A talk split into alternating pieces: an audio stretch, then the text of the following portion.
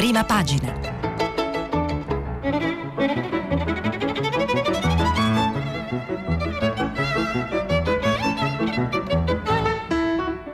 Questa settimana i giornali sono letti e commentati da Gianni Barbacetto, inviato del Fatto Quotidiano.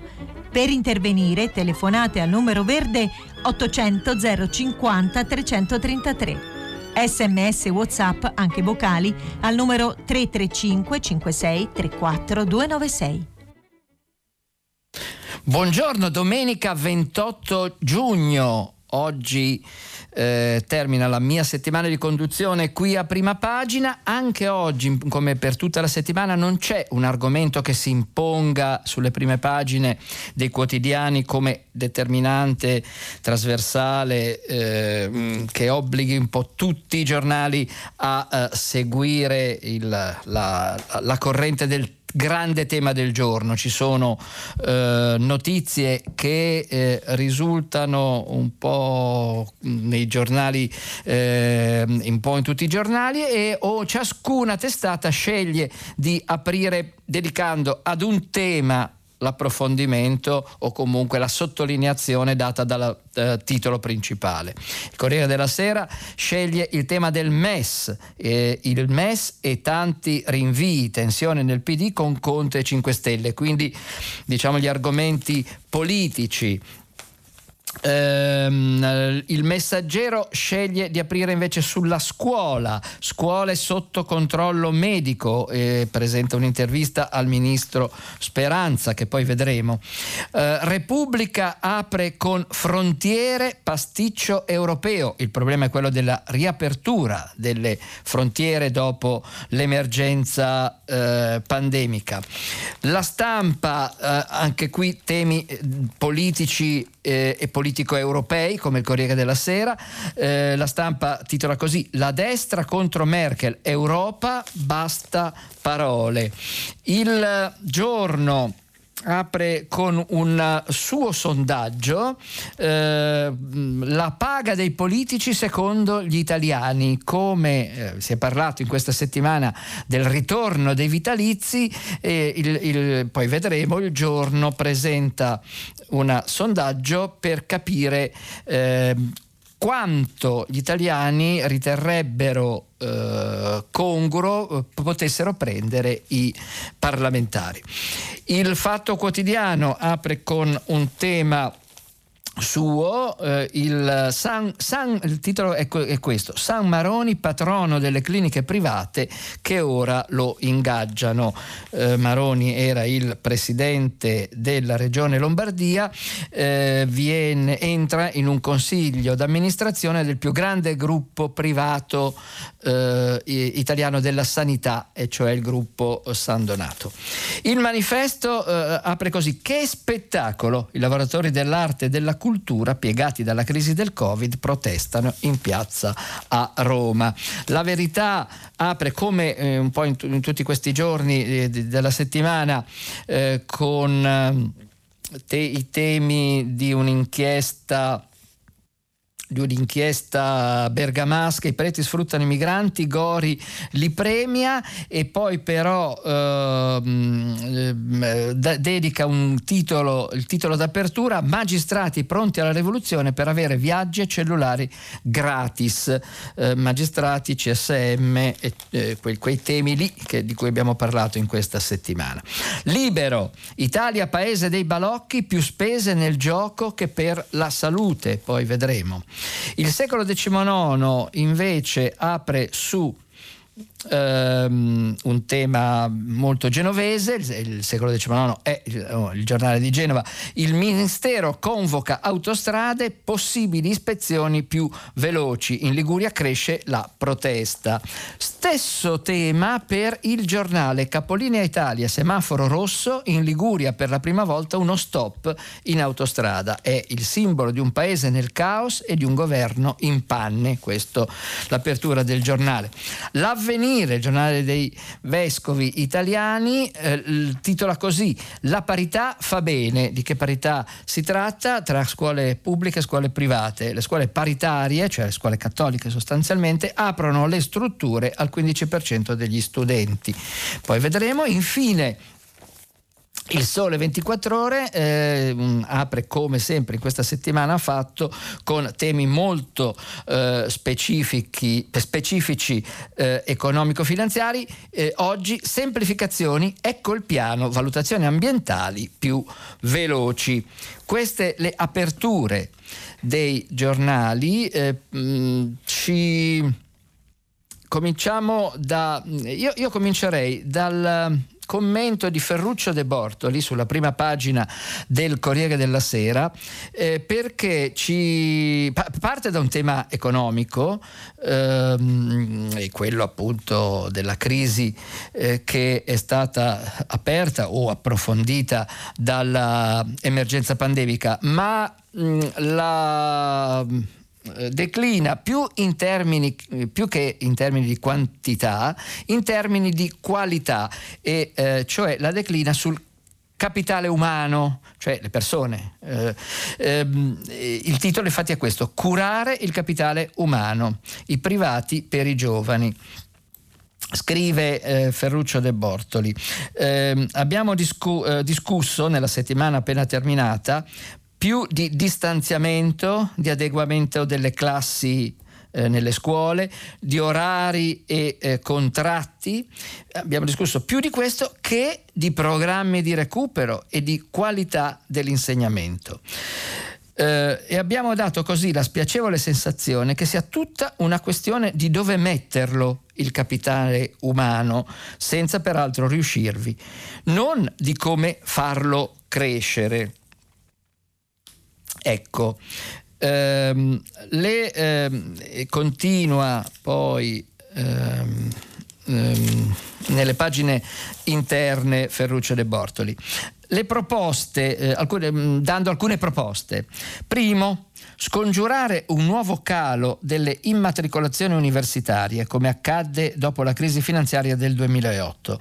Nei dieci anni successivi la popolazione universitaria in Italia è calata del 5%, mentre invece è cresciuta del 14% in Francia e del 40% in Germania. Ecco, eh, De Bortoli sottolinea che c'è un gap tra Italia e altri paesi europei che non è soltanto dato dal, dal, dal PIL o dalla crescita ehm, economica o dall'indebitamento, ma c'è un gap eh, di capitale umano, cioè eh, la capacità di eh, offrire eh, educazione, formazione, eh, eh, crescita eh, culturale ai, al, al, capitale umano, cioè alle persone. Secondo, seconda proposta, eh, affrontare lo scandalo di tanti ragazzi che non studiano e non lavorano, i cosiddetti eh, not NEET, Not in, in Education, Employment or Training, che secondo Istat nel 2018 nella fascia tra i 15 e i 29 anni erano 2 milioni e 100 116.000. Eh, Siamo ultimi in Europa. Quindi questi due temi pone eh, Ferruccio De Bortoli, lo scongiurare il calo delle immatricolazioni nell'università e eh, curare chi, i giovani che né studiano né lavorano. Allora, ehm, propone eh, Ferruccio De Bortoli che i privati eh, eh diano una mano, contribuiscano a curare il capitale umano. Bisogna, eh, lo Stato, scrive De Bortoli, non può farcela da sola, da solo, siamo sinceri, ha bisogno dello spontaneo sostegno dei privati. Il diritto allo studio va incrementato e finanziato, accresciuta la possibilità degli studenti di accedere al credito bancario. Eh, una grande campagna di borse di studio finanziata con le donazioni dei privati potrebbe farci risalire dagli ultimi posti della classifica per numero di laureati e dare un'opportunità in più, soprattutto ai figli delle tante famiglie che si impoveriscono e che quindi non hanno più la possibilità di mandare a scuola o nelle migliori scuole i loro figli. Un dovere civico, morale, scrive De Bortoli. Alcune proposte arrivano anche dalla task force di Colau, come per esempio un fondo speciale per il diritto alle competenze, soprattutto nelle discipline tecnico-scientifiche, o voucher che consentano agli studenti di scegliere gli atenei migliori sostenendo il differente costo della vita tra una città eh, e l'altra. Um, fa anche alcuni, fa anche alcuni esempi eh, De Bortoli. La Bocconi, tanto per parlare eh, di uno dei vertici dell'istituzione universitaria italiana, ha raccolto nel 2018 donazioni per 10 milioni 795 mila euro. Solo il 25% di questi soldi va agli studenti. Le aziende sono 104 e gli individui 860. Si preferisce intestare un'aula o una cattedra anziché offrire una borsa di studio a uno studente bisognoso. L'aiuto al capitale umano del paese potrebbe essere poi incentivato anche fiscalmente. Del resto si concede il credito d'imposta al 110% per rifare la casa, ma la vita educativa di uno, di uno, studente vale più di un infisso o di un pannello solare. Questa è la prima proposta, cioè eh, curare il capitale umano eh, facendo in modo che non soltanto lo Stato ma anche i privati incentivino lo studio eh, e la formazione universitaria. La seconda proposta è diretta, scrive eh, Ferruccio De Bortoli, a offrire a giovani meno fortunati che non studiano e non lavorano e a volte senza averne una colpa, un'opportunità di riscatto, anche in questo caso con un maggior coinvolgimento delle donazioni private opportunamente incentivate. 80.000 giovani chiedono ogni anno di fare il servizio civile universale e la loro domanda non viene accolta per mancanza di fondi. Potrebbero essere impiegati ehm, per dare una mano alle famiglie più povere anche a superare il digital divide ampliato dalla quarantena. Digital divide è eh, la, la, la, la, difficoltà di alcune famiglie, di, alcuni, eh, pa- di alcune parti della società italiana ad accedere al mezzo digitale, i computer, i telefonini, il web, eccetera. Ehm, dunque, eh, ora il neoeletto presidente giov- dei giovani della Confindustria Riccardo De Stefano, conclude Ferruccio delle Bortoli, ha lanciato l'idea di una fase giovani. Perfetto, conclude De Bortoli, ma non solo per aiutare chi vuol creare una start-up. Le aziende che possono farlo adottino qualche giovane che non studia né lavora nelle zone in cui operano, offrano un contratto d'apprendistato, un'occasione, contribuiscano di più a curare questa gigantesca e purtroppo invisibile piaga sociale, un piccolo grande investimento per tutti. Eh, conclude così eh, Ferruccio De Bortoli. Allora già che siamo in tema istruzione, scuole eccetera, vediamo che cosa dice il messaggero che proprio alle scuole dedica la sua apertura. Scuole sotto controllo medico è un'intervista al Um, rimanda cioè, questo titolo a un'intervista al ministro della salute Roberto Speranza che dice mascherine sopra i sei anni e controlli medici a scuola. Gli ingressi dovranno essere scaglionati e protezioni laddove sarà ritenuto necessario. Entro dicembre saranno pronti 60 milioni di dosi di vaccino. Ecco l'annuncio. L'efficacia è allo studio e eh, la, la, la prospettiva la speranza che eh, ci dà eh, Speranza, il ministro Speranza, è eh, intervistato eh, sul messaggero da Mauro Evangelisti, è che appunto entro dicembre le dosi saranno pronte se gli studi, eh, le sperimentazioni eh, lo confermeranno, forse potremo appunto ehm, pensare di util- utilizzarlo massicciamente um, i, i, temi politici o politico, politico-economici. Il MES, il MES e i tanti rinvii. Um, una decisione, è, allora, il MES intanto che cos'è? Eh, è il meccanismo eh, che, che, l'Europa ha ehm, organizzato che viene spiegato in maniera molto puntuale dal Corriere eh, in, un, in, eh, in, un, intervento di Federico oh, Fubini. Ieri, vi ricordate, abbiamo dato conto della polemica o presunta polemica tra Merkel, diciamo mm, botta e risposta tra eh, Angela Merkel e il, eh, primo, il um, Presidente del Consiglio Conte sull'utilizzo o meno dei soldi europei. Eh, eh, Angela Merkel ha tradito il suo stupore per il fatto che nessun paese abbia ancora chiesto di attingere al Pandemic Crisis Support. Quest'ultimo è il nuovo strumento con cui il, Me, il MEX cioè il meccanismo europeo di stabilità, mette a disposizione prestiti a paesi colpiti dalla recessione da coronavirus. Conte le ha, rispo- le ha, risposto non lo abbiamo attivato, eh, no, eh, Merkel aveva detto mm, non lo abbiamo attivato perché, venga, perché rimanga inutilizzato e eh, eh Conte eh, le ha risposto oh, pensi, insomma, all'Italia ci pensiamo noi.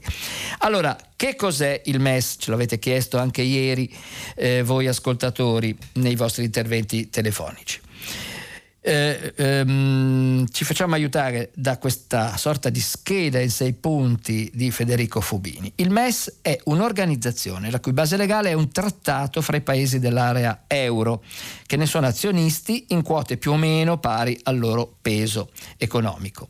Il MES prende quasi tutte le decisioni all'unanimità.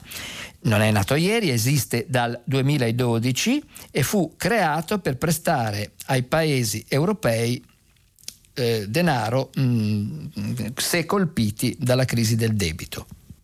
In aprile eh, una, uh, arriva una novità.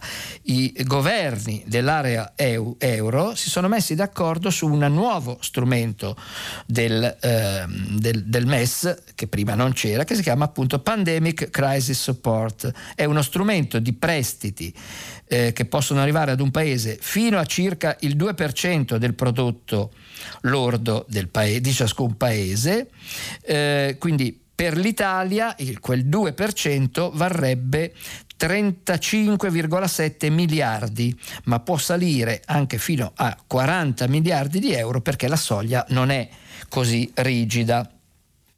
A quali condizioni eh, può, oh, il, il, MES presta questi soldi? Eh, a condizioni più favorevoli rispetto, rispetto ai prestiti ordinari del MES. Eh, questo, questo, supporto alla crisi pandemica, questo, questo, meccanismo nuovo fatto dopo appunto l'emergenza ehm, coronavirus ha Mm, a, a, mm, condizioni migliori rispetto ai normali prestiti del MES. Il tasso di interesse sarebbe leggermente negativo, quindi l'Italia rimborserebbe un po' meno di quanto prende in prestito uh, su scadenza a 7 anni e sarebbe dello 0,08% su scadenze a 10 anni. Ai rendimenti attuali ai titoli dello Stato italiano, un prestito a 10 anni del BES farebbe dunque risparmiare all'Italia 4,8 miliardi rispetto a un prestito che l'Italia dovesse cercare sul mercato. Bene, eh, grosso tema di dibattito politico e terzo punto di questo schema di Fubini. Questi fondi del MES prevedono delle condizioni, cioè un paese per prendere questo prestito deve garantire delle condizioni? La, eh, risponde Fubini, la sola condizione che eh, in questo Pandemic Crisis Support venga usato per spese sanitarie dirette e indirette. I fondi potrebbero essere spesi per rafforzare la sanità territoriale, ma anche per la prevenzione sanitaria in altri campi, la messa in sicurezza di luoghi di lavoro o le scuole che ora ehm, eh, avranno bisogno di più aule. Insomma, il nuovo strumento del MES richiede che si aumenti la spesa sociale, non che si diminuisca la spesa sociale. Ci sono altri vincoli? Quarto punto dello schema Fubini. No, il Pandemic Crisis Support non prevede una sorveglianza del tipo di quella vista per il salvataggio della Grecia. Nessuna riforma economica o di bilancio viene imposta. Inoltre l'intero esborso avverrebbe, cioè il prestito viene dato tutto entro il primo anno di vita della linea di credito. Dunque il MES non potrebbe eh, vincolare nuovi trasferimenti ad aggiustamenti che non siano già stati discussi prima, cioè io ti do una parte dei soldi, poi se fai il bravo continuo a darteli, altrimenti no. No, qui no, viene erogato tutto subito. Ehm, punto 5. Perché alcune forze politiche continuano a nutrire dubbi? Eh, perché fra il 2010 e il 2012 il MES e il meccanismo che lo aveva preceduto hanno concesso prestiti a Portogallo, Grecia, Spagna, Irlanda e Cipro, eh, ma li hanno concessi dietro rigide condizioni di bilancio e, dice Fubini, però questo nuovo strumento eh, non le prevede, cioè non, non, ci sono le condizionalità, le condizioni, i vincoli che eh, c'erano in precedenza. Ehm, punto 6. Perché se è così il paese del Bengodi questo prestito nessuno lo ha chiesto? Risponde Fubini, eh, Spagna e Portogallo hanno una buona ragione che l'Italia non ha, pagano già eh, tassi di interesse molto bassi per finanziarsi sul mercato. Il rendimento del bond decennale di Madrid e di Lisbona è dello 0,45, ciò rende il risparmio relativo al MES più piccolo. Ehm, ehm, per questo, conclude Fubini, chi rifiuta eh, al MES, sapendo che servono ancora centinaia di miliardi di prestiti, dovrebbe spiegare agli italiani quale motivo, per quale motivo ha deciso di mettere su di loro e sui loro figli l'onere di debiti aggiuntivi, almeno 4,8 miliardi, ma probabilmente di più, che sarebbero stati evitabili. Questa è la conclusione di Federico Fubini che si, eh, che si Mm, dichiara apertamente favorevole all'utilizzo di questi denari, che, eh, questo, di questo prestito che eh, ehm, spiega, ritiene sia, siano senza condizioni e molto eh, favorevoli all'Italia. Che cosa ehm, succede nella realtà? Conte prende tempo, ci spiega il Corriere della Sera e anche gli altri giornali. Eh, il capo del governo vuole aspettare a decidere se prendere o no questo prestito fino a settembre. Prima vediamo che cosa fanno Spagna, Portogallo e Francia, dice Conte, ma per ora prevalgono le ragioni del no. Eh, invece c'è, eh, dunque, sul no eh, sono contrari appunto, eh, Conte è titubante, nettamente contrario il Movimento 5 Stelle, ehm, eh, contro anche Matteo Salvini della Lega e Giorgia Meloni di Fratelli d'Italia. Invece favorevoli a prendere questi soldi, a attivare il, il MES, ehm, il PD, eh, Matteo Renzi Italia Viva e Silvio Berlusconi. Questo, questi gli eh, schieramenti. Um, una, una, breve parentesi eh, Covid eh, che naturalmente ehm, occupa qualche pagina di giornale, continuerà a farlo anche io credo nelle prossime settimane e mesi. Eh, lo eh, prendiamo eh, da una cartina che eh, vedo sul Corriere della Sera, una cartina del mondo che ci spiega che cosa succederà nelle prossime settimane ehm, per quanto riguarda gli spostamenti, la possibilità di spostarsi nel mondo. E, e, e, e allora proprio questo è... Ehm, bisogna decidere chi potrà venire in Italia dal primo luglio, eh, tra gli esclusi Russia, Israele, Turchia. Il dilemma Cina, eh, non si sa se aprire o no. Insomma, Paolo Valentino ne scrive sul Corriere della Sera dicendo che l'Europa fa due liste separate. Americani fuori, sì a 14 paesi, cioè da 14 paesi si potrà arrivare in Europa e dunque anche in Italia, eh, non dagli Stati Uniti, perché gli Stati Uniti secondo eh, l'Europa non hanno garantito la, ehm, la, la, il contenimento eh, della ehm, pandemia. Ehm, questo per quanto riguarda gli spostamenti eh, mondiali, poi ci sono però poi gli spostamenti italiani. Ed allora ingorghi per il, male, per il mare e file nei musei. Ehm, il, il, la ripart- difficile ripartenza dalle spiagge alle Alpi, gli italiani tornano a riempire le località di villeggiatura, ma non sempre in sicurezza.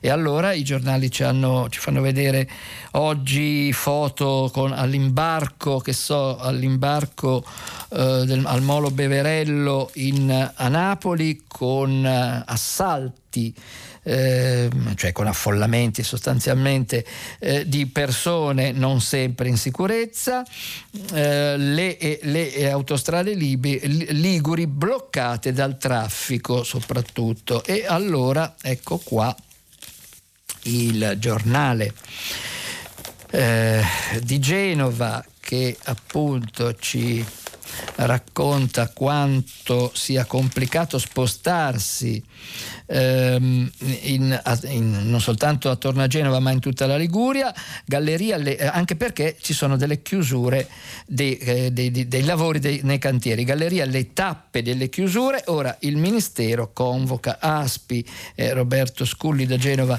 che ne scrive e addirittura questo tema diventa l'apertura, abbiamo visto, del giornale. In Liguria per la prima volta uno stop in autostrada, semaforo rosso, grande titolo d'apertura del giornale. Um, passiamo ad un tema che invece eh, avevo resistito alla tentazione di affrontare nei giorni scorsi, ma oggi non resisto, è domenica e me lo concedo, e cioè il problema di, dell'orso di un orso che, aveva, eh, che ha aggredito alcuni umani eh, nei giorni scorsi e che dovrebbe essere abbattuto. Bene, oggi il Corriere della Sera dà voce a, a uno degli aggrediti, un ragazzo di 28 anni che si chiama Christian Misseroli, che dice io aggredito dall'orso lo difendo, non abbattete l'orso che mi ha aggredito. È l'appello del giovane dopo l'esperienza vissuta con il padre in Trentino eh, lunedì scorso Fabio Misseroli e suo figlio Christian sono stati aggrediti e feriti in Trentino da un orso non eh, ancora identificato sul monte eh, Peller in Val di Non. Il presidente della provincia autonoma di Trento ha ordinato l'abbattimento dell'animale e l'avvio della riduzione degli esemplari come previsto dal piano di tutela. Lega Ambiente ha deciso di denunciare il eh, presidente, questo presidente che si chiama Maurizio Fugatti, fatti, mentre il ministro dell'Ambiente Sergio Costa ha definito inaccettabile l'abbattimento dell'orso in una fase in cui non sono noti i dettagli, in particolare se si trattasse di una femmina che voleva proteggere i suoi cuccioli.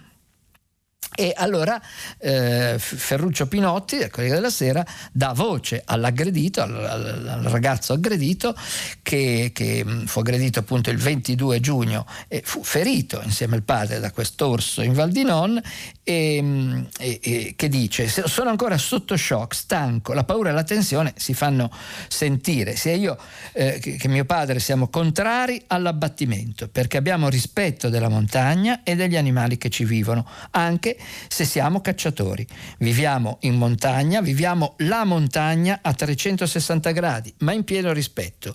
Noi vogliamo sicuramente una gestione della presenza degli orsi più pulita possibile, ma il problema va necessariamente affro- affrontato. In che modo? gli chiede Pinotti. Purtroppo nella nostra zona la popolazione degli orsi è satura rispetto al nostro territorio. I plantigradi si stanno spostando sempre di più in paese, si ripetono gli avvistamenti frequenti vicino alle case. Qualcosa va fatta. Purtroppo non è di mia competenza dire come poterli gestire, se spostare gli orsi in altre regioni alpine eh, o castrarli, così almeno il numero non, non, non aumenterebbe, però prima o poi se non si fa qualcosa ci scappa il morto perché gli orsi sono anche loro stressati dalla presenza sempre maggiore dell'uomo sulle montagne. E allora qui appunto bisogna capire chi invade che, eh, che cosa. cosa Tu e tuo padre avete visto la morte in faccia, gli chiede eh, Ferruccio Pinotti. Risponde eh, Cristian Misseroli. Io ero a 200 metri dalla strada principale alle 17 di pomeriggio, vestito con colori vivaci, jeans e scarponi gialli, eccetera, eccetera. Ho sentito dire che avremmo fatto qualcosa di sbagliato o spaventato l'animale. Nulla di più sbagliato. Eravamo usciti dal sentiero per una decina di minuti, eccetera. Restate comunque contrari all'abbattimento? gli chiede Pinotti Pinotti, io non voglio assolutamente abbattere gli orsi, eh, risponde e chiude Cristian Masseroli. Mm, c'è un argomento invece che, che eh, terribile oggi sui giornali, attraversa un po' tutte le prime pagine ed è per esempio per la, il giorno il quotidiano nazionale il tema a cui viene dedicata la foto, la grande foto centrale della prima pagina. Eh, è la vicenda eh, accaduta in provincia di Lecco, un padre che strangola i due figli gemelli e scrive alle, alla moglie non li vedrai mai più. Clau, eh, Claudia Gas, Guasco eh, la racconta pagine, racconta questa vicenda sulle pagine del eh, Messaggero uccide i figli e scrive alla moglie non potrai rivederli mai più. Ha soffocato i due gemelli di 12 anni, poi si è gettato da un viadotto in Valsassina. La coppia si stava separando, l'uomo era andato in vacanza da solo con i bambini.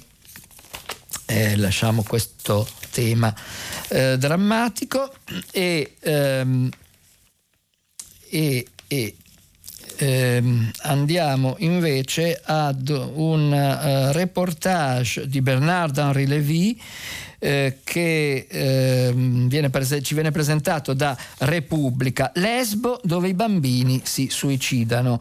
Bernard-Henri Lévy è un uh, intellettuale francese attento ai diritti umani, è eh, andato eh, nell'isola di Lesbo, eh, in Grecia, dove c'è un grande campo eh, di, di, di, migranti. Ehm, eh, Lesbo è una delle, scrive eh, Henri Lavie, eh, è una delle più belle isole greche, fra quelle più cariche di storia e di leggenda. Oggi è la capitale europea del dolore eh, c'è questo campo, nel campo ci sono 19.000 profughi che hanno un litro d'acqua al giorno per bere, lavarsi e cucinare.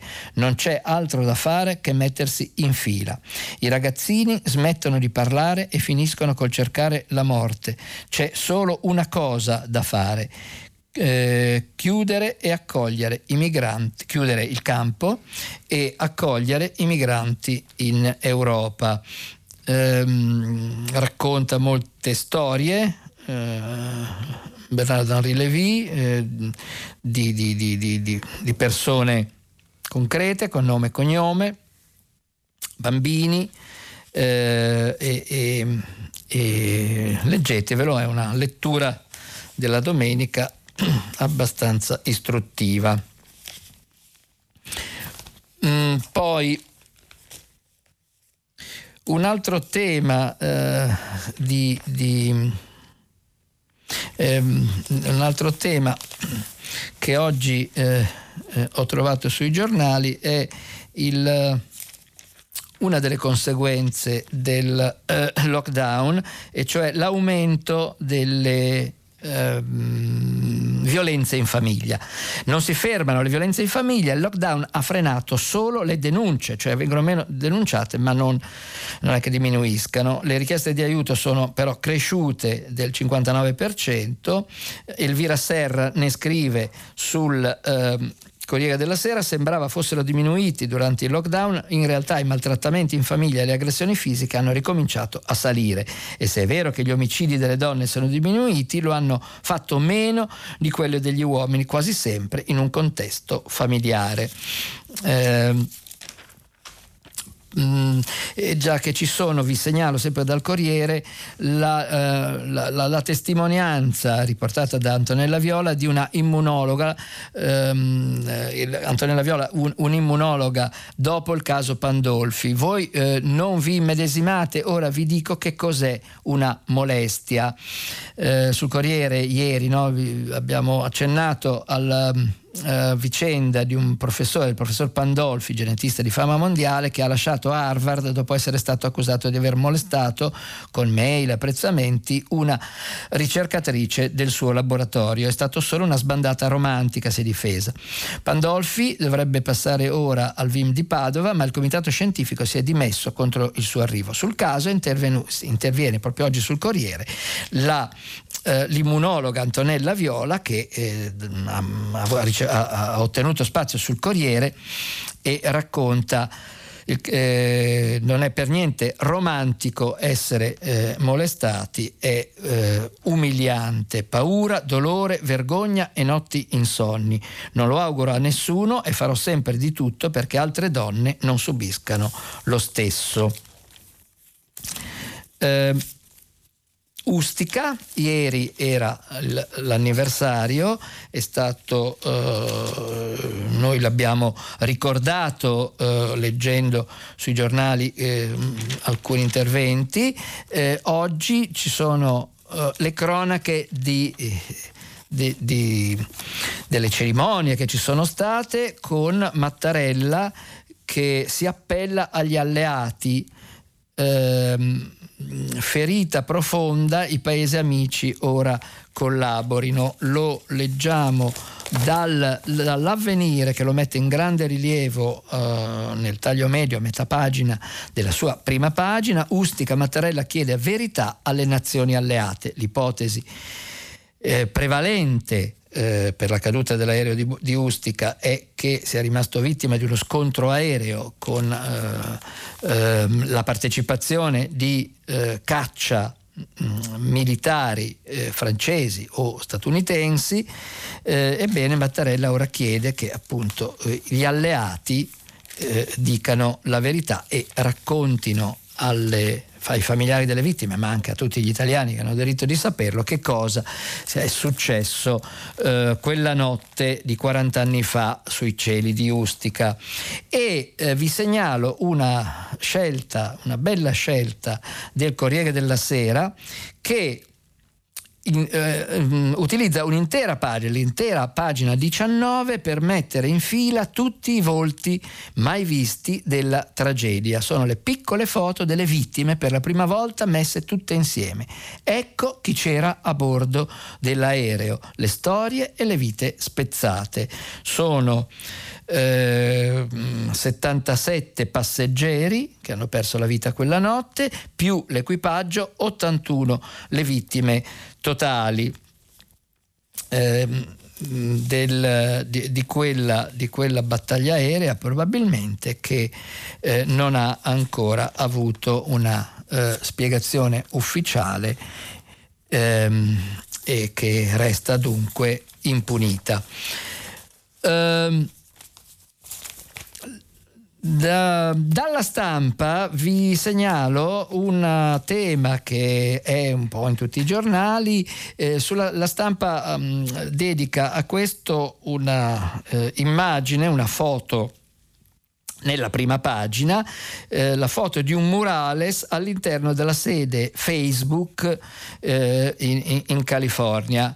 Eh, che cos'è? Che cosa ci ricorda questa notizia? Eh, che ehm, la, c'è una protesta, una ribellione degli investitori pubblicitari contro Facebook ritenuta scorretta. Ehm, anche la Coca-Cola saluta Zuckerberg, scrive il titolo sulla prima pagina della stampa. Ehm, eh, dicendo siccome eh, Facebook diffonde odio e razzismo, cioè non è abbastanza attenta a bloccare eh, i contenuti eh, che seminano odio e razzismo, Coca-Cola boicotta Facebook, eh, sospesa la pubblicità sul social network, il fondatore è Francesco Semprini che ce lo, scrive, che lo, ce lo racconta sulla stampa, il fondatore eh, perde il podio dei più ricchi del mondo.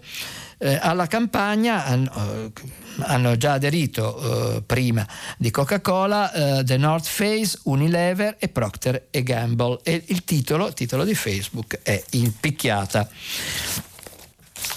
Poi ancora vi eh, voglio segnalare per quanto riguarda la politica ehm, Marco Revelli, intervistato da ehm, Tommaso Rodano sul Fatto Quotidiano, che propone eh, un'alleanza tra PD e 5 Stelle. Il Fatto Quotidiano ne aveva trattato anche nei giorni precedenti. Il, dia- il dibattito era stato avviato da un um, confronto tra um, il direttore del Fatto Quotidiano Marco Travaglio e, e un collaboratore, un, il nuovo collaboratore del Fatto Quotidiano, cioè Gad Lerner. Gad Lerner diceva eh, ti fa per insomma, l'alleanza tra 5 Stelle e PD, eh, Travaglio gli rispondeva sì ma non a tutte le condizioni, oggi Revelli, intervistato dal Fatto Quotidiano, dice PD e 5 Stelle vivono solo se vanno insieme eh, dalla Liguria a Roma.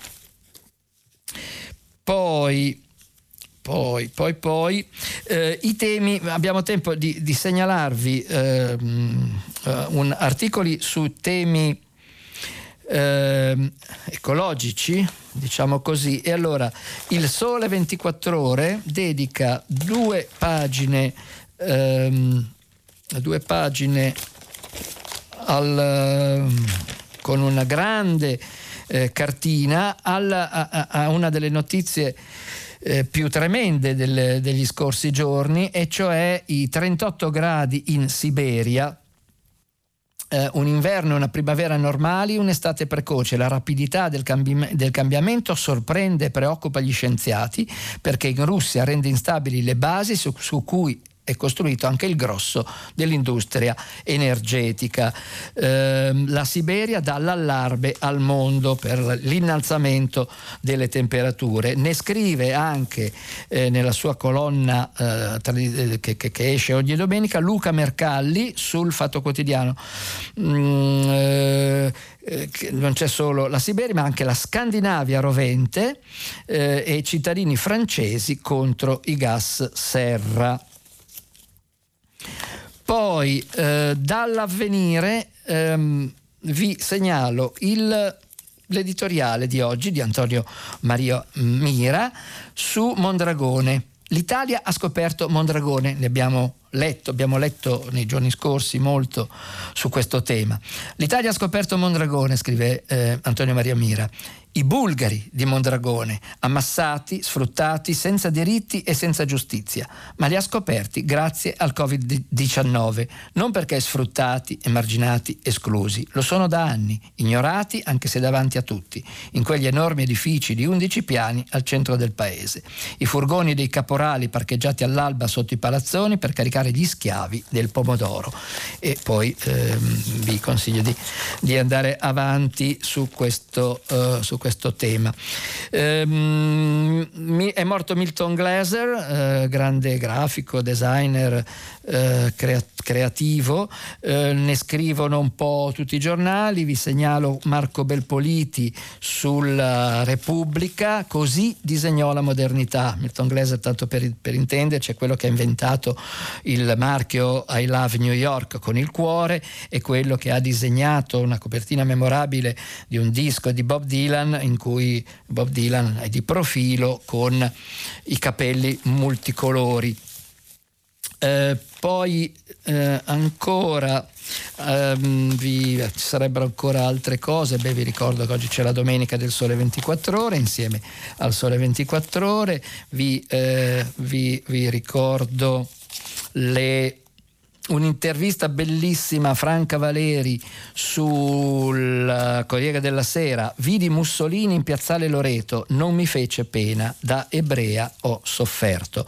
Ma il tempo a nostra disposizione è terminato e quindi vi lascio eh, a una breve pausa pubblicitaria e poi preparatevi con i vostri messaggi e con le vostre telefonate. A tra poco. Gianni Barbacetto, inviato del Fatto Quotidiano, ha terminato la lettura dei giornali di oggi. Per intervenire chiamate il numero verde 800 050 333. Sms WhatsApp, anche vocali, al numero 335 56 34 296. Si apre adesso il filo diretto di prima pagina. Per intervenire e porre domande a Gianni Barbacetto, inviato del Fatto Quotidiano, chiamate il numero verde 800 050 333. Sms WhatsApp, anche vocali, al numero 335 56 34 296. La trasmissione si può ascoltare, riascoltare e scaricare in podcast sul sito di Radio 3 e sull'applicazione Rai Play Radio. Eccoci qui, tocca a voi cari ascoltatori, sono già arrivati i vostri messaggi che potete continuare a mandare via sms anche vocali e che noi pubblichiamo uh, sulla nostra pagina um, web um, ma ci sono anche le vostre voci allora sentiamo subito chi c'è in linea pronto? Sì, buongiorno dottor Barbacetto, sono Alda e telefono dalla provincia di Belluno. Buongiorno Alba. Buongiorno, eh, io ho sentito la, la, notizia che ha letto del, um, eh, di Mattarella che chiede all'Europa, di, agli alleati di parlare per quanto riguarda Ustica. Verissimo, eh, non è possibile che, eh, visto l'ipotesi eh, forte, che eh, ci fosse una una, una, una, guerra in atto, una battaglia in atto sui, cieli, sui, nostri cieli, è verissimo. E a me è venuto il, il, il, paragone con Regeni. Anche con Regeni, secondo me, l'Europa deve essere solidale con l'Italia, cioè non è possibile che di fronte a tragedie di questo tipo, 81 persone morte da una parte e un, un ricercatore eh, arrestato e trucidato dall'altra, l'Europa non sia solidale con l'Italia e non chieda a gran voce la verità. Eh, mi è venuto in mente quando, ehm, quando l'Italia ritirò l'ambasciatore dal, dall'Egitto alcuni anni fa, per, perché poi è stato anche rinviato, quando lo ritirò, di lì a pochi giorni la Francia eh, chiuse un rapporto, un rapporto, commerciale, un, un bell'ordine commerciale con, con, l'Egitto per la fornitura di armi o di un aereo militare, non mi ricordo. E queste cose non devono avvenire, cioè, eh, ci sono dei valori e l'Europa deve essere, e l'Italia deve avere la forza e la coerenza di continuare a chiedere la, la verità eh, all'Europa, perché altrimenti non, eh, non, possiamo poi parlare male dell'Egitto o dei libici o di questo o di quell'altro quando noi europei non abbiamo il coraggio di, eh, di essere coerenti di fronte a certe situazioni, di fronte a certe tragedie.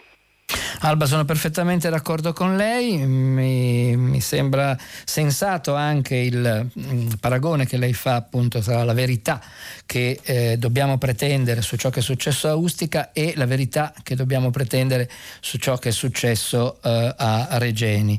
Eh, sono perfettamente d'accordo con, con, diciamo, con pressioni nei confronti del governo ehm, egiziano più forti di quelle che forse si sta facendo finora.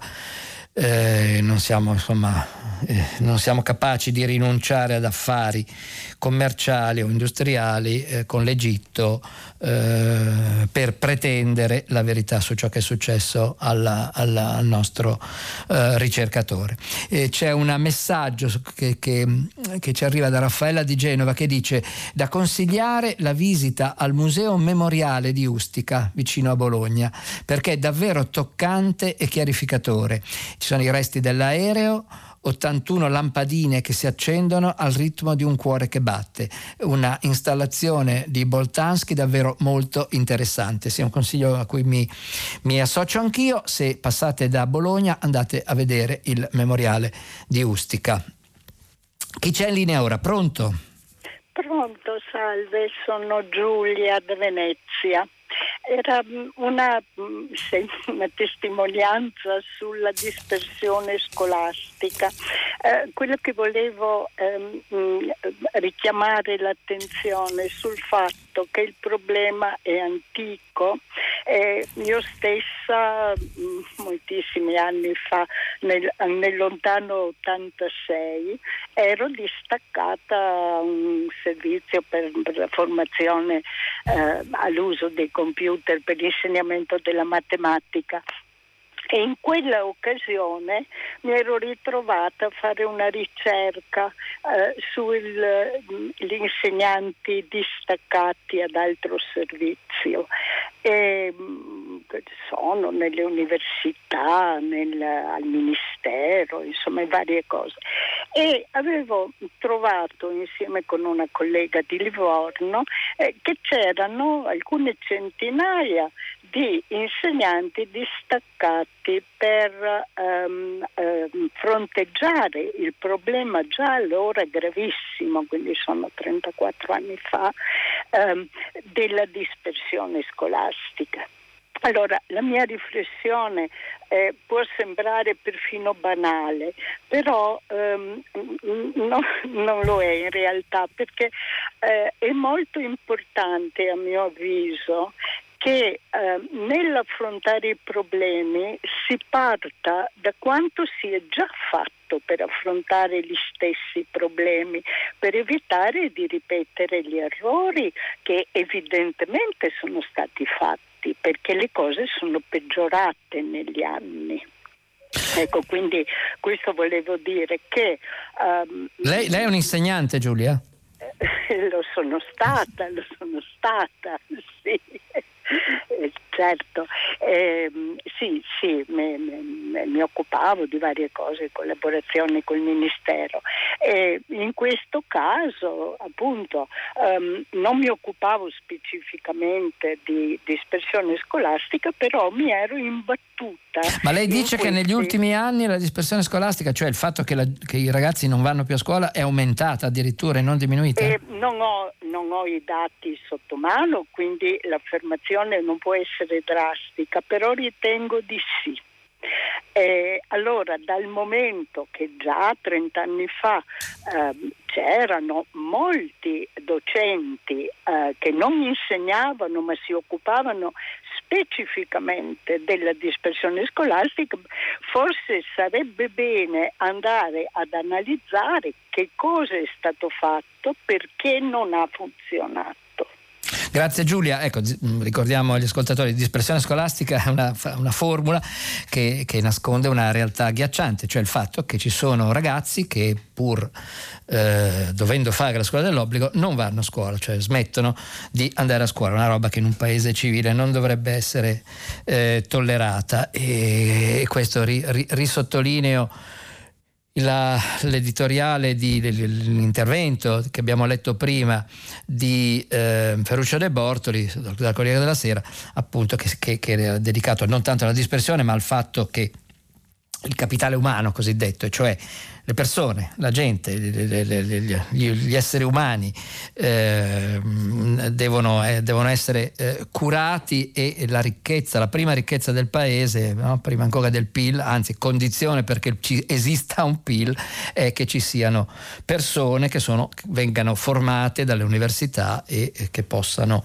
eh, poi dare il loro contributo alla società. Chi c'è in linea? Pronto? Eh, buongiorno, eh, sono, eh, chiam- sono, Ettore Bartolucci e chiamo da Urbino. Eh, io mi volevo ricollegare proprio all'editoriale di De Bortoli sull'università, i giovani eh, e volevo sottolineare una cosa. Ehm, l'articolo 33,5 eh, della nostra Costituzione dice che per esercitare una professione bisogna sostenere un esame di Stato. Dopo che una persona ha eh, sostenuto anche un, eh, un iter universitario, no? un curriculum universitario più una compiuta pratica o tirocinio. Ecco, secondo me sarebbe ora di abolire questo esame di Stato anche proprio per eh, diciamo, facilitare l'ingresso dei giovani no? nel, nel, mondo delle professioni, di qualsiasi professione. Visto che l'hanno fatto adesso per i medici, cosa giustissima secondo me, però a dire il vero anche un po' anticostituzionale allora, lo dovrebbero estendere, questa cosa dovrebbe essere estesa a tutte le professioni. Eh, eh, quindi non, eh, non, vedo perché mi, mi, si dice, mi, si dice, che appunto un esame di Stato eh, dà garanzie di maggiore professionalità, ma eh, secondo me non è vero perché un, un, un semplice esame poi non è che dà eh, que- tutta questa eh, migliore professionalità, ma se l'hanno tolto proprio per i dottori, per i medici, dove è, proprio, è un settore eh, dove proprio lì eh, occorre il, la maggiore professionalità, non vedo perché non debba essere tolto per tutte le altre professioni. Ecco, Grazie io... Ettore. Sì, eh, grazie a Ettore, accogliamo la sua proposta, eh, c'è, c'è, c'è, il problema dell'accesso e dell'esame sì oppure esame no, certo alle spalle resta la formazione che diventa ancora più eh, fondamentale, importante, cruciale. La formazione. Eh, L'Italia è eh, eh, indietro nella classifica europea non soltanto per il PIL, ma per il numero di laureati, per il numero di ehm, ragazzi che accedono alle università. Ecco, io credo che, che questo sia un segnale terrificante, no?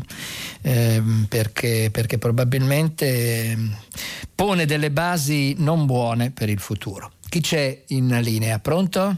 Buongiorno, sono Bruna Occelli e parlo da Borgo San Dalmazio, provincia di Cuneo. Il, eh, vorrei eh, proporre una cosa, siamo in un momento critico, occorrono denari in tante situazioni. Abbiamo la riserva aurea più, credo più alta di, del mondo, ma una delle più importanti, che doveva servire a garanzia della lira che non esiste più. Allora io dico perché non usufruire questi denari bloccati che oltretutto adesso loro ha un grande valore e sarebbe il momento di impiegarli in qualcosa di utile. Cosa ne pensa? Grazie Bruna, eh, guardi non, non, non, mi ci metto perché non ho studiato la questione e quindi non, io su, su ciò di cui non ho approfondito sto zitto.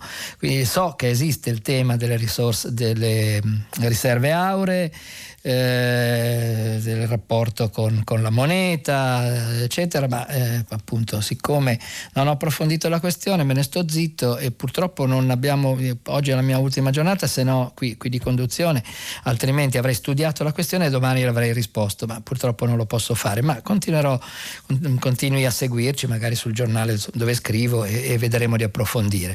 Intanto ci sono arrivati un mucchio di messaggi sulla storia dell'orso, no? abbiamo letto il la, la, il ragazzo aggredito dall'orso che dice non abbattetelo. Beh, ehm, voi ascoltatori vi state dividendo tra chi dice abbattetelo e come o, e, e, chi invece dice no, è nocivo. Ecco, per esempio, Cristiano dice buongiorno, orsi, lupi, animali nocivi, tra virgolette, i soli animali nocivi siamo noi, noi siamo il virus per questo pianeta, così scrive Cristiano. Invece Invece, ehm, invece, non so, eh, alt- un altro messaggio dice: Gli animali feroci andrebbero tenuti in parti del bosco recintate, altro che liberi di aggredire la gente. Idem per i cinghiali presenti ormai anche nelle colline, rovinano i vigneti e gli orti eh, come i caprioli eh, che si spingono fino alle strade creando incidenti, visto che, come dicono simpaticamente tanti contadini, nessuno è in grado di insegnare loro di rispettare la proprietà altrui e il codice della strada. E poi ancora allora l'orso, se, eh, se, gli aggrediti sono dei cacciatori, l'orso che non è stupido ha fatto bene a dargli una lezioncina, addirittura. Qui Romano, ehm, no, Enrico, Enrico scrive questa cosa. Ci definiamo una razza superiore ma non abbiamo capito che facciamo parte della natura ed il nostro compito è quello di proteggerla, non di depredarla, sconvolgerla ed assassinarne i figli. Chi c'è in linea ora? Pronto? Buongiorno. Tocca a lei. Giuseppe da Trani. Dica Giuseppe. Buongiorno, buongiorno. Eh, complimenti per il fatto di, di, appartenere al Fatto Quotidiano che stimo come lettore, eh, anche se adesso non posso più leggere in quanto ipovedente, però nella mia famiglia ci sono gli abbonamenti. Eh, mi aggiungo comunque brevemente alle considerazioni sull'orso dicendo che anziché gli animali bisognerebbe abbattere certi uomini, soprattutto quelli che continuano a pretendere i privilegi o quelli che incendiano i boschi, quindi abbattiamo loro invece degli orsi. Non esageriamo, no, cerchiamo no, no, di convincerli. Sono, quando è necessario bisogna essere molto drastici, signor Barbacetto, quando è necessario, perché gli italiani sono disabituati alle regole. Allora io vengo al punto della, del mio intervento, io vorrei sapere se possibile, da lei un, un suo, una sua considerazione sul, sui danni ambientali. Abbiamo sentito poco fa i 38 gradi in Siberia e nella Scandinavia e nonostante questi disperati eh, tentativi di smuovere un po' le nostre coscienze, continuiamo a essere indifferenti, a rimanere indifferenti di fronte al disastro ambientale causato soprattutto dal nostro uso quotidiano delle nostre abitudini. Vorrei sapere da lei, signor Barbacetto, come la pensa sulla diffusione del virus che ha trovato una via facile soprattutto nei soggetti affetti da malattie alle vie respiratorie. Eh, grazie Giuseppe. ripeto che non sono d'accordo con la sua proposta che io mm, giudico paradossale, forse così insomma un tentativo di, di, di, di mettere passione nel suo intervento e di abbattere gli umani. No, questo, su questo non siamo d'accordo, ma eh, invece capisco la sua la sua passione nel, nel volerci ricordare eh, che, che, che, la natura va protetta. E allora sì, ehm, abbiamo prima segnalato eh, gli interventi anche sul Sole 24 Ore, ce, ce n'è uno anche sul, nelle pagine degli esteri del Corriere della Sera di Michele Farina, Siberia 38 gradi, il titolo, no? caldo record nel paese più freddo del mondo, evidentemente eh, evidentemente c'è un equilibrio che si è, un equilibrio ecologico che si è che è saltato e che, e che ci vede troppo poco attenti perché in realtà leggiamo questo questi argomenti eh, come fossero uno dei tanti argomenti di cui ci possiamo occupare eh, nella giornata, ma eh, questo, va, questo, mette in, in pericolo la, l'esistenza del, del mondo, del, del, dell'uomo, altro che l'orso, no? che eh, può attaccare qualche umano, eccetera, ma qui c'è un, un attacco uh, all'umanità e, al, e, al, e all'equilibrio ecologico ben più ben più eh, profondo, ben più pericoloso. Ecco, forse eh, dovremmo curare, curare eh, questi temi con più attenzione eh, e, e, dare il peso che, che si meritano. Eh, pronto?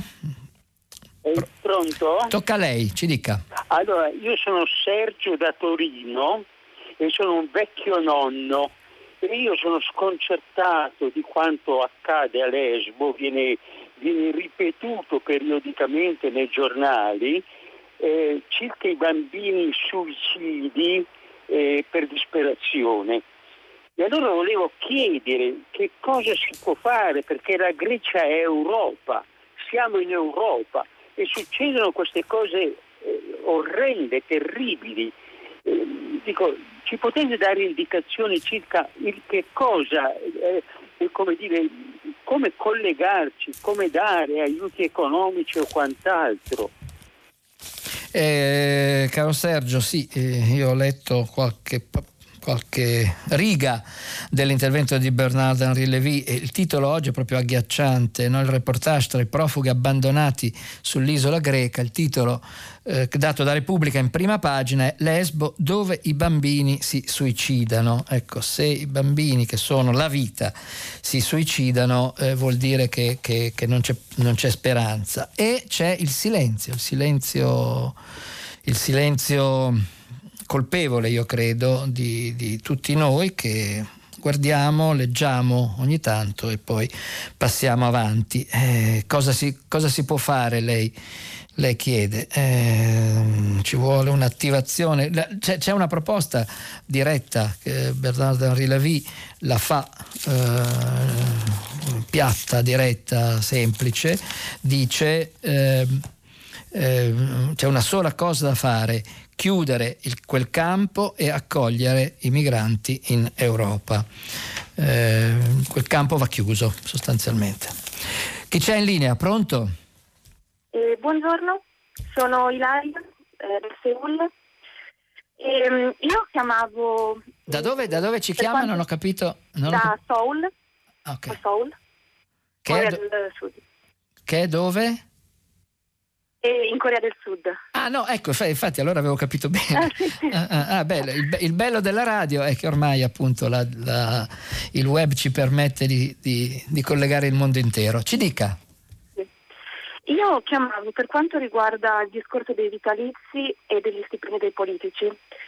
E, um, c'è stata la polemica dei vitalizi e io volevo portare eh, l'esperienza del, del Sud. Qua tre mesi fa, mm, inizia, due mesi fa, quando è iniziata la pandemia, hanno deciso eh, il governo, il presidente, i rappresentanti del governo di tagliarsi gli stipendi del 30% e di devolvere questi soldi per aiutare la pandemia. E quindi eh, ecco, mm, questo, mm, questo ecco, in Italia c'è una grande crisi e anche sotto questo punto di vista bisognerebbe ridurre gli sprechi e quindi ecco, volevo solo portare questa, questa riflessione. Grazie Ilaria, e così ci dà la possibilità di eh, andare a riprendere una cosa che poi non abbiamo fatto in tempo, a, che, che, vi ho segnalato all'inizio quando leggevo le, i titoli di apertura, ma che poi non, non abbiamo avuto tempo di, di mh, mm, esplicitare. Eh, il giorno oggi eh, ci presenta una eh, ricerca che mette in confronto quanto prendono i politici e quanto dovrebbero prendere secondo un sondaggio che è stato fatto da Antonio Noto, da un, da un, da un istituto di sondaggi sostanzialmente. Eh, guadagnano troppo, ma non tutti, ci dice questo, questo sondaggio. Il Presidente della Repubblica mh, percepisce 12 mila euro e eh, secondo gli italiani potrebbe prenderne di più, dovrebbe prenderne eh, 18.000, quindi eh, eh, secondo l'opinione degli italiani potrebbe avere aumentato i suoi emolumenti, mentre invece eh, i parlamentari europei eh, che, che, guadagnano 14.000 euro o il parlamentare nazionale 12.000 euro o il presidente di regione 8.300 euro, eh, questi dovrebbero essere, secondo questo sondaggio, noi sappiamo i sondaggi poi non è che abbiano questa attendibilità totale, ma insomma ci danno un'indicazione di, degli, almeno degli umori eh, dei, del, dei, cittadini. Eh, I parlamentari dovrebbero prendere 9.290 euro in meno, Mattarella eh, 6.000 euro in più, e anche il Presidente del Consiglio, Conte, eh, che prende 6.700 euro, ne dovrebbe percepire 8.000, quindi avrebbe eh, diritto, secondo questa opinione media degli italiani, a 1.300 euro in più. Eh, torniamo alle vostre voci. Chi c'è? Pronto? Pronto, sono Grazia, chiamo da Pavia. Um, volevo ritornare sul tema della scuola e sul, sulla formazione delle classi, um, sul numero di studenti per classe. Um, la, il dossier di 54 cartelle che è stato prodotto in questi giorni non va a sanare quello che, che è eh, lo slogan che sentiamo in bocca a molti politici, alla Ministra dell'Istruzione, al Presidente del Consiglio in questo momento, eh, delle classi pollaio. No? Non va a sanare questa, eh, questa stortura ancora più stortura in questo momento di, di pandemia e di, di crisi sanitaria. Ehm, la, la, formazione delle classi che si sta mm, eh, svolgendo in questo momento nelle scuole vede eh, un numero di studenti alto già in classi, prima, eh, in classi prime e eh, un accorpamento delle classi seconde troppo piccole che diventeranno terze enormi, cioè classi seconde dove ci sono 17-18 mm, ragazzi vengono smembrate su altre eh, classi seconde un po' più grandi di 22, 23 23 alunni eh, che andranno a formare l'anno prossimo delle terze di 30-31 eh, studenti. Ecco, io mi chiedo eh, dove sia la logica, eh, se in questo momento, dopo quattro mesi di, di, emergenza, si debba ancora parlare di queste cose senza ehm, aver preso dei provvedimenti adeguati già all'inizio della, della crisi, della crisi che stiamo vivendo per quanto riguarda le scuole, pensando a dei nuovi spazi in cui mettere i ragazzi, perché nella mia scuola, per esempio, nelle classi più grandi, per ehm, far fronte, per rispettare il distanziamento fra gli studenti, nelle classi più grandi dove adesso abbiamo 30, 31 alunni ce ne potrebbero stare soltanto 15. Eh, quindi eh, questa cosa secondo me si poteva prevedere ben prima. Ecco. Eh, la ringrazio, grazie eh, del suo intervento. Io francamente non ho capito cosa, cosa succederà, come, come, si faranno, come le singole scuole poi dovranno affrontare questo tema, eh, sia per quanto riguarda gli spazi, sia per quanto riguarda gli insegnanti. Eh, ecco, io cre- credo, eh, credo non, non, non, non occorre essere un profeta per ipotizzare che a settembre, quando metà settembre, quando le scuole riapriranno, avremo dei bei problemi concreti. Intanto sono, continuano ad arrivarci i vostri messaggi. Ehm, Mattarella chiede la verità ai paesi alleati, ma quanti sono gli ufficiali dell'aviazione che hanno depistato? Quanti sono i misteri italiani ancora da svelare? Così chiede Cesare. Ehm, Pronto? Chi, chi c'è in linea? Beh, sono Piero e sono stato sollecitato dalla redazione a intervenire sul problema della dispersione in quanto avevo inviato un messaggio. Eh, quando si parla di dispersione spesso eh, ci si confonde e cioè la si associa genericamente all'abbandono scolastico, ma diciamo che da un punto di vista tecnico e anche eh, dei protocolli internazionali, per dispersione scolastica si intende il tasso dei giovani fino a adesso l'età non me la ricordo comunque eh, che non, eh, non raggiungono eh, il diploma, eh, il titolo di scuola secondaria di secondo grado. Ora questo come diceva l'ascoltatrice è da anni, da decenni ormai è un tema dibattuto e, e purtroppo eh, proprio per stare in coerenza con quanto diceva l'ascoltatrice, la soluzione al problema sembra essere sbagliata, nel senso che c'è una tendenza generalizzata a eh, risolvere il problema promuovendo tutti, cioè cercando di portare eh, più alunni eh, a ottenere il, titolo di studio, ma eh, senza però eh, con questo eh, aumentare eh, le capacità effettive eh, dei nostri alunni, come dimostrano purtroppo eh, le, tutte le ricerche internazionali, sia relative agli studenti e sia purtroppo a quelli che sono stati a scuola, cioè agli attuali adulti che hanno, sembrano avere una capacità di comprensione molto più eh, ridotta rispetto agli altri cittadini, perlomeno dell'Ox, diciamo. Quindi il problema va affrontato non in termini statistici, eh, o, come, o quantomeno il termine statistico dovrebbe essere rivelatore solo di processi che, mettono in atto, eh, che si mettono in atto per promuovere effettivamente gli alunni, cioè quindi con un miglioramento della qualità dell'apprendimento, non eh, assicurando il titolo di studio a tutti o quasi a tutti.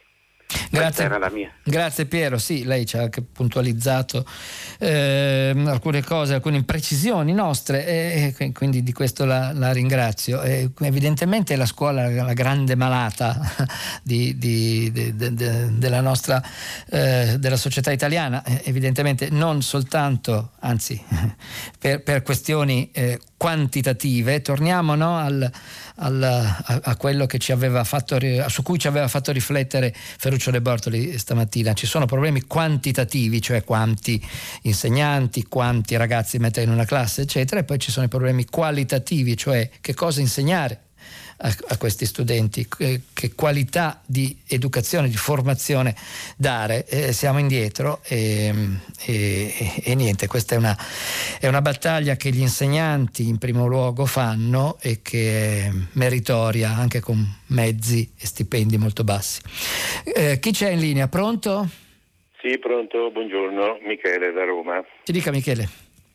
Sì, dunque non vorrei essermi sbagliato, però mi sembra che lei in esordio di lettura della rassegna stampa eh, abbia definito il problema del MES eh, un problema politico. Mm, dal mio punto di vista invece andrebbe più che altro enfatizzato l'aspetto economico. Mm, eh, se vogliamo proprio puntualizzare qualche, un aspetto politico, possiamo dire che può servire come discriminante per, collo- per eh, collocare diciamo, i, i fautori del no al MES e, e, con tutto quello che comporta nell'area propria, cioè nel populismo. Ecco. Quindi secondo me eh, il Movimento 5 Stelle, i simpatizzanti eh, andrebbero più correttamente collocati nell'area populista, volendo parlare di aspetti politici, ma il MES in generale dovrebbe essere eh, diciamo, eh, assunto per quello che è la sua valenza economica. Grazie.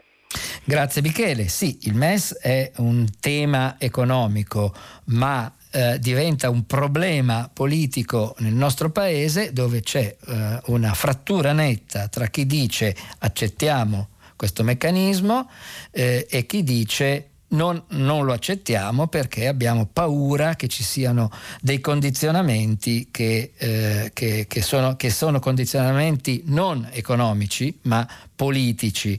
Eh, è vero o falso? Non, non lo so, cioè eh, ci sono però due tesi, o, o, perché dicevo che il problema è politico? Perché, eh, perché non è una questione di conti, ma è questione di scelta politica per l'appunto e quindi insindacabile da questo punto di vista. C'è chi eh, ne, ne è contrario per ragioni politiche, lei dice per populismo. Io sto molto attento attento a usare la parola populismo perché mi pare una cosa, un, un tema cioè un, un, un, un epiteto ecco, che, che, che, non ci aiuta a capire ma soltanto a stigmatizzare.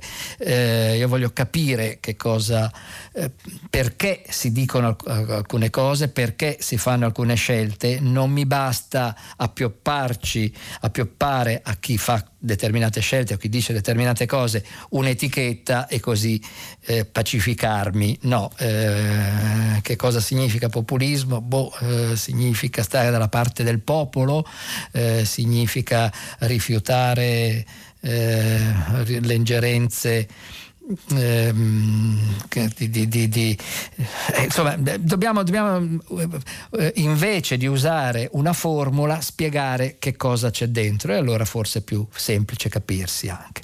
Chi c'è in linea ora? Pronto? Pronto? Pronto? Ci dica. Sono Davide. Davide, Pronto? tocca a lei. Io la eh, sento, prendo, prego, prego. Pronto? Eh, eh, io telefonavo per, eh, per Ustica, su Ustica, in particolare ehm, facevo riferimento alla telefonata precedente, ehm, una telefonata precedente e, e ricordavo come non soltanto dobbiamo pretendere dai, dalla, dal, dall'alleati, del, dagli USA, dai, dai, francesi, dalla Nato che erano eh, presenti quella, quella, quella, quel giorno a Ustica, sui cieli di Ustica e sulle, anche con portaerei, ma eh, credo che sia importantissimo anche pretendere lo deve fare il capo dello Stato, devono fare gli organi competenti, dalla, dall'aeronautica e, eh, e, anche dal, eh, dai servizi segreti eh, una, la verità, insomma, di, di, di, fornire tutti i dati, perché non sono organi costituzionali, non sono ehm, eh, organi eh, che, che, sono sopra, sopra la legge eh, sono dipendenti come, sono, eh, come, lo sono gli insegnanti, come lo sono i medici, come sono i ragionieri dello Stato. E, e quindi eh, mi ricordo Borsellino che quando era a Marsala eh, eh, pretende, avrebbe preteso, avrebbe preteso di, di, avere i dati dei de, de, de radar di, di, Marsala mano militari. E, queste cose si possono pretendere dai dipendenti dello Stato, anche dopo 40 anni si possono andare a vedere negli archivi. Ecco, deve essere una cosa, tanto più che eh, insomma, noi, andiamo a, eh, noi, andiamo a, spendere un sacco di soldi nelle, nelle, nelle, nelle spese militari eh, e, e, poi non, non, non, riusciamo a farci dare le informazioni che, che importanti per, per, per, per per avere un po' di dignità come italiani. Davide, sono d'accordo con lei, eh, il presidente Mattarella ieri nel ricordare appunto l'anniversario, 40 anni da Ustica, chiedeva ai paesi alleati di dirci cosa è successo e, e lei dice giustamente, e ci sono altri messaggi che lo dicono, eh, che eh, dobbiamo già cominciare a fare in casa nostra chiarezza. C'è un messaggio per esempio di Ettore che dice Ustica è un segreto militare condiviso da Italia, Francia, USA e Nato. Forse quando saranno scaduti i termini di segretezza, 50 anni, le carte parleranno a tutti noi. Forse, eh, sottolineato e maiuscolo, eh, ci scrive Ettore. Ecco sì, c'è, eh, c'è qualche cosa che dobbiamo pretendere dal, dal, da, dagli alleati, dai paesi alleati, Stati Uniti e Francia soprattutto, ma c'è qualcosa che possiamo pretendere e potremmo for- probabilmente fare in casa nostra, e cioè eh, chiedere all'aeronautica militare di, ehm, di, di, di, spiegare appunto che cosa è successo quella notte. Ma, eh, l'aeronautica militare i, i generali e gli ex generali ancora eh, vivi e, e, e vegeti eh, continuano a dire no, che c'è stato il cedimento strutturale o la bomba a bordo, eh, anzi oggi è la, la bomba che il, il tema che viene che viene sottolineato mm, per non dire quella che probabilmente è la verità, e cioè che ci fu uno scontro armato nei cieli di Ustica cui, eh, di cui fece le spese un aereo civile. Chi c'è in linea ora? Pronto? Sì. Buongiorno. Ci Pronto? dica, tocca a lei, tocca a lei. Sono Angelo, chiamo da Cagliari. Volevo osservare il fatto che lei ha citato quel sondaggio sulla, sugli emolumenti dei, dei deputati e del Presidente. Secondo me già tirare fuori l'argomento in questa maniera è seminare ulteriore populismo, perché dopo gli esperimenti spericolati dei grillini, adolescenti allo sbaraglio, giustizialisti, invece di guardare alla competenza, alla qualità e dire come si fa in altri ambiti, eh, il valore dell'emolumento dovrebbe essere proporzionale rapportato alla scelta qualitativa.